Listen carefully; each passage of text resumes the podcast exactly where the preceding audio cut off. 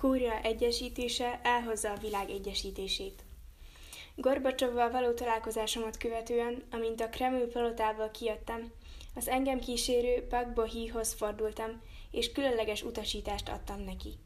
Találkoznom kell Kim Il elnökkel 1991 vége előtt, mondtam. Nincs idő. A Szovjetuniónak egy vagy két éven belül vége. A mi országunk a probléma.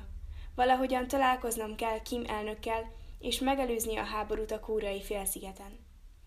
Tudtam, hogy amikor a Szovjetunió összeomlik, a világ legtöbb kommunista rezsimje szintén elbukik. Észak-Kórea sarokba szorított helyzetben találja majd magát, és nem lehet megmondani, milyen provokációt követ el. Észak-Korea rögeszméje a nukleáris fegyverekkel kapcsolatban még aggasztóbbá tette a helyzetet.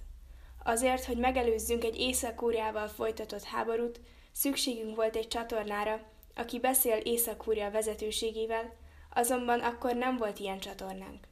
Valahogyan találkoznom kellett Kim elnökkel, hogy megkapjam az ígéretét, miszerint nem kezdeményez támadást Dél-Koreával szemben.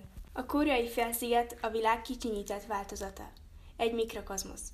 Ha a koreai félszigeten vér folyik, a világban is vér fog folyni. Ha kiegyezés történik a félszigeten, kiegyezés lesz a világban. Ha a félsziget egyesül, ez magával hozza a világ egyesülését. A 80-as évek végével kezdődően azonban észak keményen dolgozott azon, hogy nukleáris fegyverekkel rendelkező hatalommá váljon.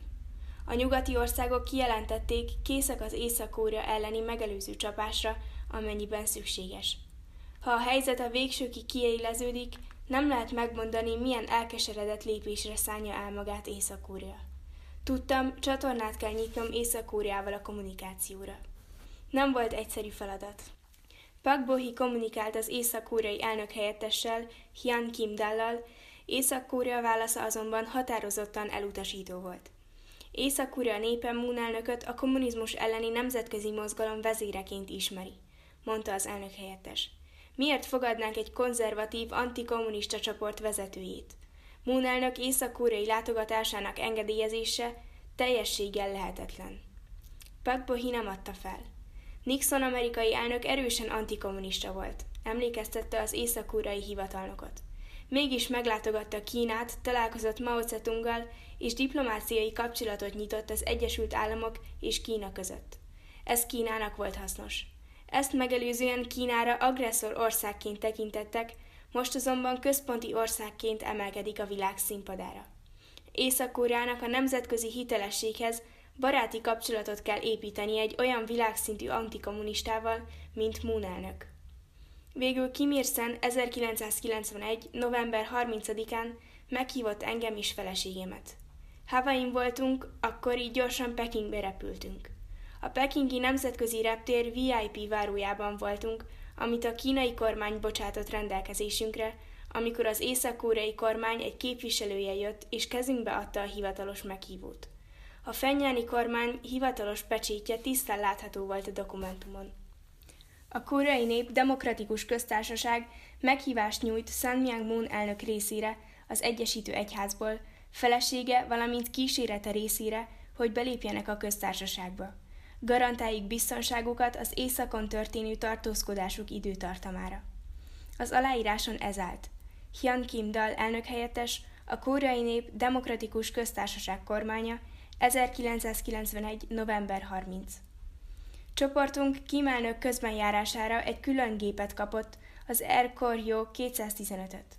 Kim elnök soha nem bocsátott külön gépet egyetlen külföldi államfő rendelkezésére sem, így ez nagyon kivételes és különleges bánásmódnak számított. A repülőgép a Sárga tenger felett repült el, Szinijuig a szülővárosom Chongju felett, és onnan Fenyámba. Elmondták, hogy a különleges utat azért tervezték így, hogy láthassam a szülővárosomat. Szívem hevesen dobogni kezdett, amint lepillantottam a szülővárosomra, amit vörösre festett a lenyugvó nap, és lényem mélyig megdermedtem. Valóban ez lehet a szülővárosom? Csodálkoztam. Ki akartam ugrani azonnal, futni akartam körbe a hegyeken, völgyeken. Fenyán Szunán nemzetközi repterén 48 éve nem látott családtagjaim vártak, hogy üdvözöljenek. Hugaim, akik hajdanán oly gyönyörűek voltak akár a virágok, idős nagymamák lettek. Megragadták a kezemet, szemöldökük összeráncolódott, és magukból kikelve zokogtak. Nővérem, aki már túl volt a hetvenen, vállon ragadott és sírt. Én azonban nem sírtam. Kérlek, mondtam, ne tegyétek ezt. Fontos, hogy találkozzam a családommal, azonban azért jöttem, hogy Isten munkáját végezzem. Kérlek, ne tegyétek ezt. Szedjétek össze magatokat. Szívem mélyén vízesésként ömlöttek a könnyeim. Először láttam testvéreimet több mint negyven év után, de nem ölelhettem át őket, és nem sírhattam velük. Nem engedtem ellágyulni a szívemet, és elindultam a szállásaimkre. Következő reggel, amint a szokásom egész életem során, kora reggel felkeltem és imádkozni kezdtem. Ha volt megfigyelő eszköz a vendégházban, akkor könnyes imámat a kurai felsziget egyesítésért teljes hosszában felvették. Aznap fennyent jártuk be. A várost jól körülbástyázták Kimirsen Dzsucse ideológiájának vörös jelmondataival. Látogatásunk harmadik napján repülőgépre szálltunk, hogy bejárjuk a Kumgang hegységet.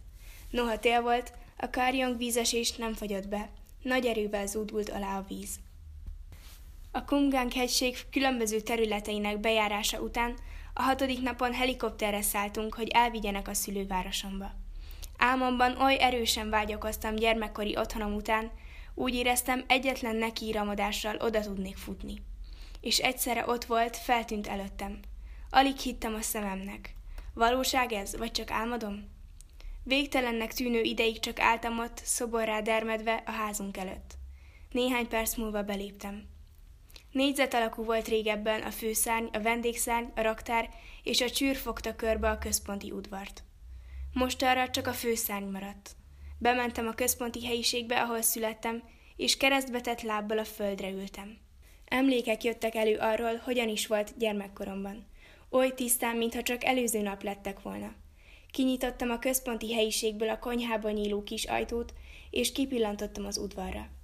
A diófát, amire annak idején gyakran felmásztam, kivágták és eltűnt. Olyan volt mégis, mintha hallottam volna anyám kedves szólongatását. Éhes az én kicsi szemüm? Átvillant előttem hagyományos pamut ruhája. Meglátogattam szüleim sírját, és vittem egy csokor virágot. Az utolsó alkalom, amikor anyámat láttam, az volt, amikor meglátogatott a Hungnam börtönben, és hangosan zokogott. Sírját az előző éjjel hullott vékony hótakaró borította. Lesöpörtem a kezemmel, és gyengéden círogattam a sírján kinőtt fűt. A durva tapintású fű visszaemlékeztetett az édes bőrre anyám készfején.